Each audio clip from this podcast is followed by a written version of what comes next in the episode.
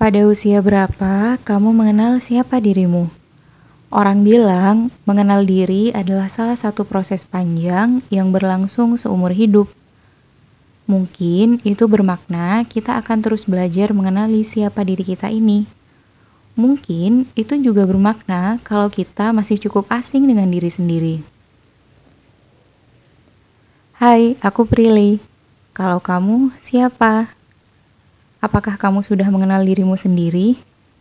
Kalau aku, aku masih berada dalam perjalanan mengenali dan memahami diri sendiri.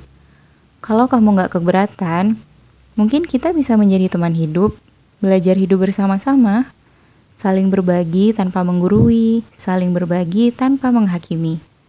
Sebab kita berhak menjadi kita, sebab kita berhak dipahami sebab kita adalah kita yang terus perlu didalami.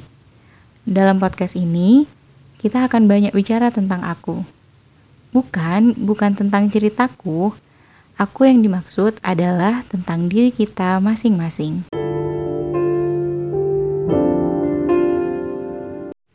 Terkadang dalam pikiranku terbesit pertanyaan.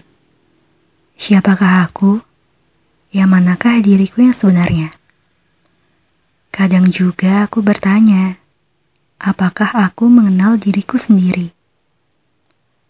Mungkin selama ini aku yang tidak tahu, atau mungkin aku yang belum cukup tahu. Halo, aku Nesya, yang masih saja dalam perjalanan untuk mencari tahu akan diri sendiri. Ke depannya, ayo teman hidup, kita belajar bersama untuk mencari tahu akan diri kita tanpa menggurui namun untuk saling memahami.